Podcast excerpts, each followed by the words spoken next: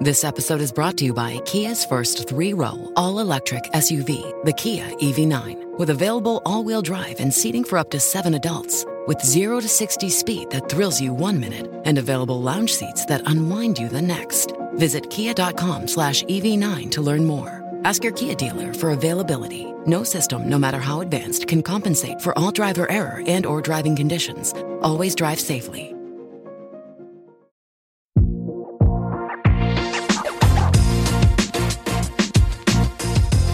Behind the Knife, the surgery podcast. Relevant and engaging content designed to help you dominate the day.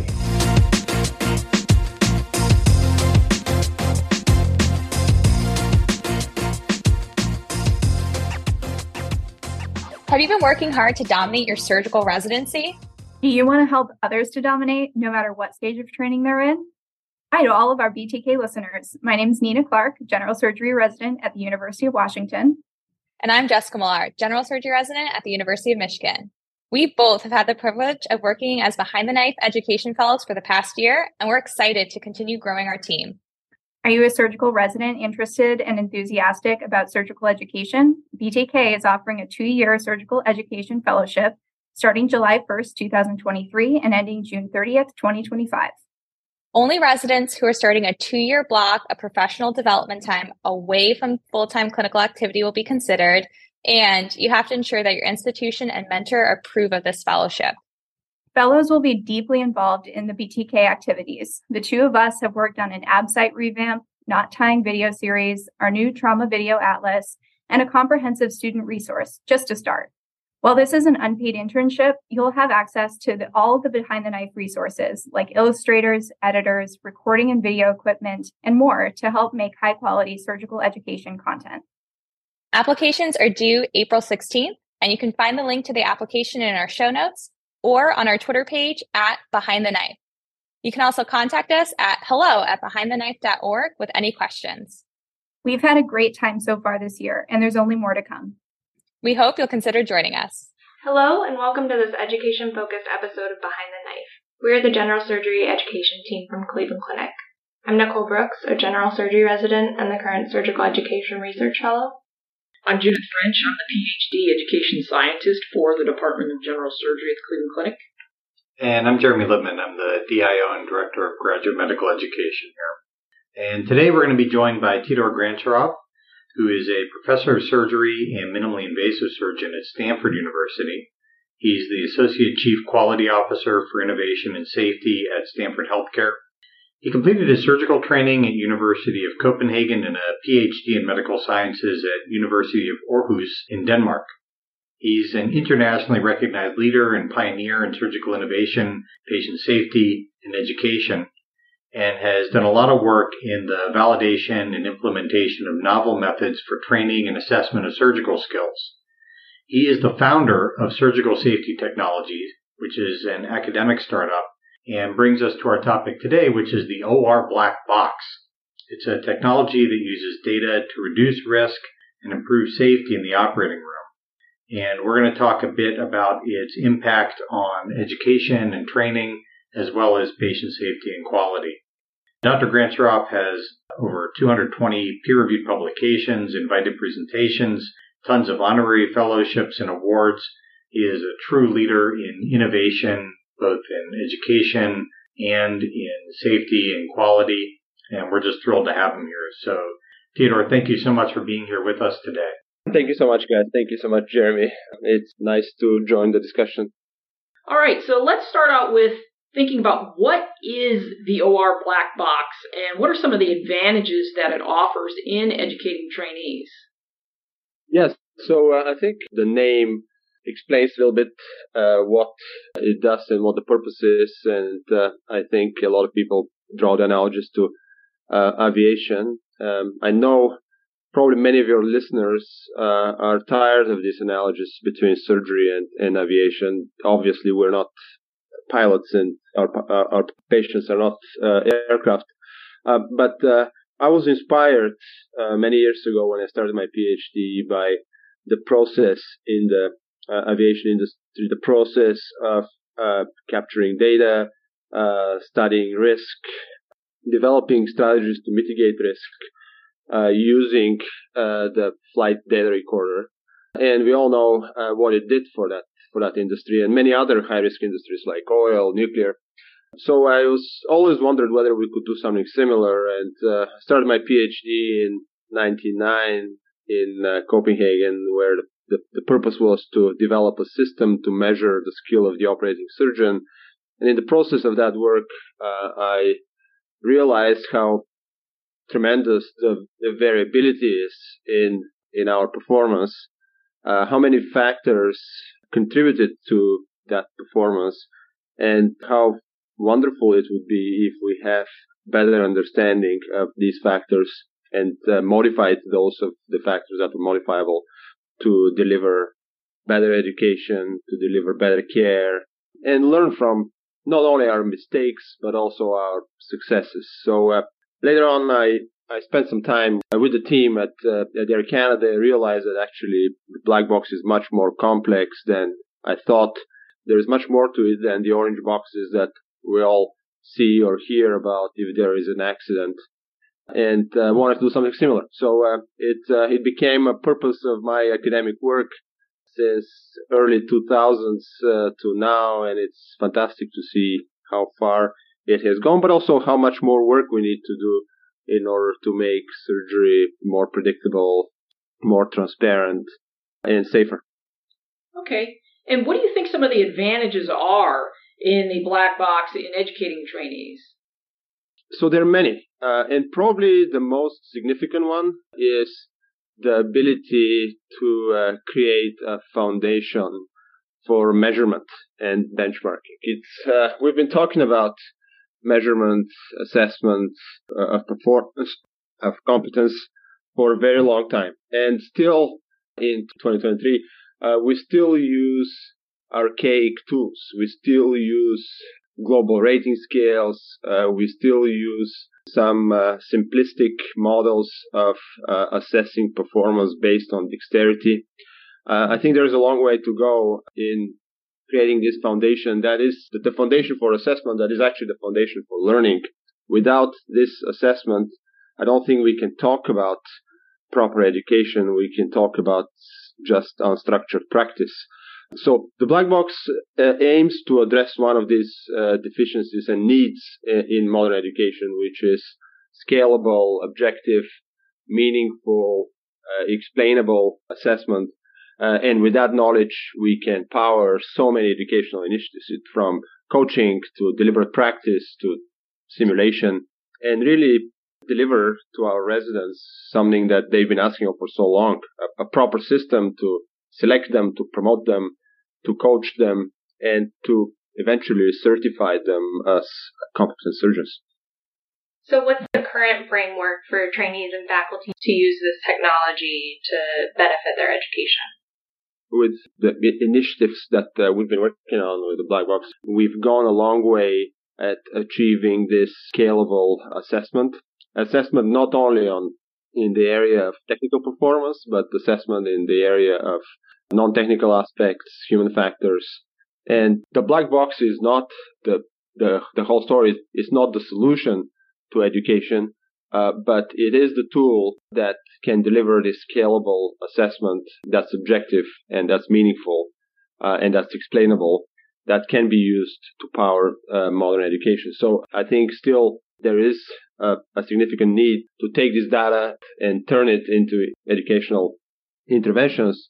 But without the data, without the proper uh, objective assessment, I think this becomes very, very difficult. So the status is uh, we can today deliver the, the high quality assessment and then uh, working with many educators around the world, we've shown that we can take this information and uh, use it to provide uh, better feedback and, and, and better coaching. And a number of, of randomized trials we've done over the years have shown that trainees who undergo this type of evidence-based interventions significantly outperform their peers who go through the traditional conventional training in terms of performance, but also in terms of reducing errors and intraoperative adverse events, which is really the purposes here. So, can you walk us through a little bit? What does it look like? So, at what point does the information from the black box get utilized to provide the feedback? How does that actually work on sort of a an individual trainee, an individual surgeon level? How do how do they get that information mm-hmm. and use it to to get better in the operating room? Yes, so that's so that's a great point. So um, the way it works is once we do a case in the operating room, we don't have to do anything. We don't need to press start, stop, or uh, initiate any action in the OR. We just uh, go home and log in into our account, and we can see a video of the procedure uh, we can see a library of the procedures that we've done over time. The AI models generate explainable metrics around dexterity, but also some information around intermediate safety outcomes, uh, which is the intraoperative adverse events, bleeding, tissue injury. We can see performance as a continuous curve. Uh, so we can see segments of the operation where the performance was exceptionally high or exceptionally low. We can see the video of that. We can share it with our peers, with our mentors, and, and get their feedback. We can initiate a discussion around how did I do the anastomosis? Why was this one so difficult compared with the, all the others? How would you have reacted in a situation like that? So it uh, creates this community where an individual trainee or practicing surgeon can not only see their own performance through the video, they can also understand how an AI algorithm quantified their performance, but they can also, on top of that, share experience and, and have a meaningful conversation and feedback, which was very difficult before. Uh, I mean, I've, I've been recording my procedures since I was PGY2 and we all know how difficult it is to review hours and hours of video and then take this USB key or, or a DVD uh, and play it together with uh, one of my uh, or some of our colleagues or mentors. It's just, we've had access to video. It just hasn't been that easy to utilize the power of video the way other uh, high performance industries have done. And that's very, very easy now. And uh, I think I can't imagine how a future trainee who goes through learning curves of various surgical procedures will be able to go through this learning process without access to these tools. I wish I had them when I was going through my residency. So you mentioned that you can pretty much look at these videos and, and the data right away, and then you can have a feedback session with trainees right after that. Do you provide any guidance to your faculty members and how to go about this feedback process? If you have, you know, this four hour long video, you know, what are some of the things that you tell your faculty on how to move forward with feedback? Um, I think there are a lot of groups out there who um, have done some tremendous advances in the area of coaching. I think what we do with the black box or what our goal with the black box is just to empower coaches with a tool uh, that will make their work much easier and much more feasible. We've shown in a study a few years ago that a meaningful coaching intervention shouldn't take more than 15 minutes per procedure if we had the right tool, if we had the right setup. And suddenly that becomes possible. Suddenly, uh, all of us, each, each of us uh, practicing surgeons can donate 15 minutes of our day to coach a trainee and, and, and provide feedback. It's still the coaching process requires proper education, requires proper setup, but with the tool like the black box, that becomes suddenly feasible. And I think it's something that will uh, change the way we deliver uh, surgical education in the future. I really think that without tools like that, um, it even even with access to video, but without tools like that, the coaching process is very challenging, very expensive, and not scalable. So uh, how that's organized on a programmatic level, how it's organized uh, on a local level uh, in each of the residency programs around the world, around the country, around the world. It requires some planning. It requires a proper setup. But I think with tools like that, there is no excuse anymore why we don't provide our trainees with the feedback, with the meaningful feedback that they've been asking for for so long. And, and still we hear this probably the most common comment of a, of a resident uh, at the end of a rotation is, I wish I had more feedback. I wish I got more meaningful coaching throughout the process. So when you were working in a training program with this technology, were there structured expectations around what residents or faculty would be doing with their own video data? So it's still a work in progress. It's still, there is no uh, clear playbook of expectations about the process. I still think that there is a lot of room for innovation and I think there is a room for meaningful uh, research in what the best delivery process is. But uh, I think now with uh, tools like that, we'll see more innovative solutions of how high quality programs have been able to incorporate this tool in their uh, residency programs. And I think more and more trainees in the future will be looking for process that would be incorporated in, in their training program that utilize the power of video, the power of uh, assessment, and, and the power of, of data science in the training process, similar to what we see in any modern professional college or high school sports team. So, you know, if you were to predict down the road, you know, 10, 15, 20 years, as the AI continues to evolve and the technology continues to grow, what do you think an ideal state would look like for this, for trainees and for surgical educators at that time? Well, I, I, uh, I've been dreaming for this point uh, for a very long time, and I really think the the future education will uh, will look like this circle of improvement, where we have a process of capturing data from uh, real life, almost a real procedure, that our performers there will go through a detailed, meaningful assessment.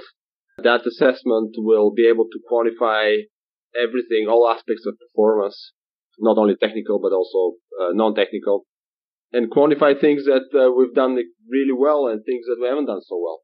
And those things where, where we haven't demonstrated sufficient skill and performance, we will be able to take away in the simulation environment or in the coaching room and work on them. This is the true deliberate practice that uh, Anders Ericsson talked about in his work. So everything starts with clinical practice, rigorous assessment, targeted, individualized training interventions, and then back to the clinical practice where we can again evaluate whether training intervention has been effective. And then start again. So this circle of improvement will be, in my dream, the perfect residency program where we link clinical practice, simulation and education, effective measurement, and then starting again. And this is uh, like uh, any type of improvement, any type of uh, educational effort or quality improvement effort, there is no beginning and the end. It, it, it's a circle. It's a continuous process that we wouldn't be able to take full advantage of if we didn't have the proper tools. So, in thinking about that continuous process, with regards to your own teaching, have you gained any insight that has caused you to modify your teaching approach or modify the, the feedback that you're giving to trainees? So, um, looking back, how I was providing feedback and how I was I was teaching in the operating room, uh, and I was actually looking at myself through uh, some of the black box data. It's uh, there's so many things similar to when I did my first lap chole, and I felt that nobody could do it better than me anywhere in the world until the day I saw my own performance on a video and realized that there are a million things I should have done better. It's a similar process when I look at how I've been teaching and providing feedback. And I've always considered myself someone who loves teaching, who wants to provide feedback. But when we're in the action, often that feedback is meaningless. Often, often it's unstructured. Often it's it may or may not be evidence based. With the objective assessment and the video together can change that game. Then we can not only see things uh, much better. Uh, we can not only quantify performance or aspects of performance much better, but with that knowledge, with that information, we can also provide much more effective education and much more uh, structured and meaningful uh, feedback along the learning curve. We can also use that to uh, monitor progress. We can use that to uh, so for not not only formative but also summative assessment. And I really think that at some point this information will be critical as we go through some of the the, the most important stages of the development of the surgeon, which is selection, promotion, and and certification. It will not be done anymore by a bunch of uh, good guys around the table, but it will be done by uh, meaningful, objective, unbiased data. I mean, you brought up a great point. You know, if you ask a surgeon to name the three greatest surgeons in the world, they have trouble thinking of the other two. yes. So making that jump though to getting people to watch their videos, to reflect on their own data and to see objectively that there are areas to improve, that, that can be tough. So how do you, how do you encourage people to do that, to, to let them see that there are areas that they could potentially be better at? Uh, it is tough. It requires changing culture. I often, in my presentations, I have this picture of uh, older guy looking in the mirror and seeing a young, handsome guy. Uh, this is how we see our performance. It's our perception of our performance is, is biased, but it, this critical reflection is extremely important. This ability, it, it's humbling, but the best surgeons that I've worked with uh, have always been humble people, and they've always have had this ability to critically reflect on their performance and see things that not only things that they did extremely well, but also things where they failed or underperformed. So I think adding this piece of information, incorporating it as part of the culture, incorporating it in the process of developing a surgeon from medical school graduate to a certified surgeon, I think it's to make our profession much better. I think this ability to, uh, to critically reflect and having the tools to do that in a continuous uh, uh, way will make us better surgeons and uh, will make us better colleagues and also better teachers. So, so I think this is uh, this is probably one of the greatest benefits of uh, of this approach and objective data it, it serves as the mirror, the real mirror that will show us where, where we really are and what we need to work on. And I think overall it, it will be a good cultural transformation in our profession, which hasn't seen many cultural transformation over past century. It seems like the implementation of this technology is probably quite a daunting task. Can you discuss the process of developing the OR Black Box all the way from idea to actually using it in practice? Oh, that's that, that's a long process. That uh, that was uh, 20 plus years of my uh, career.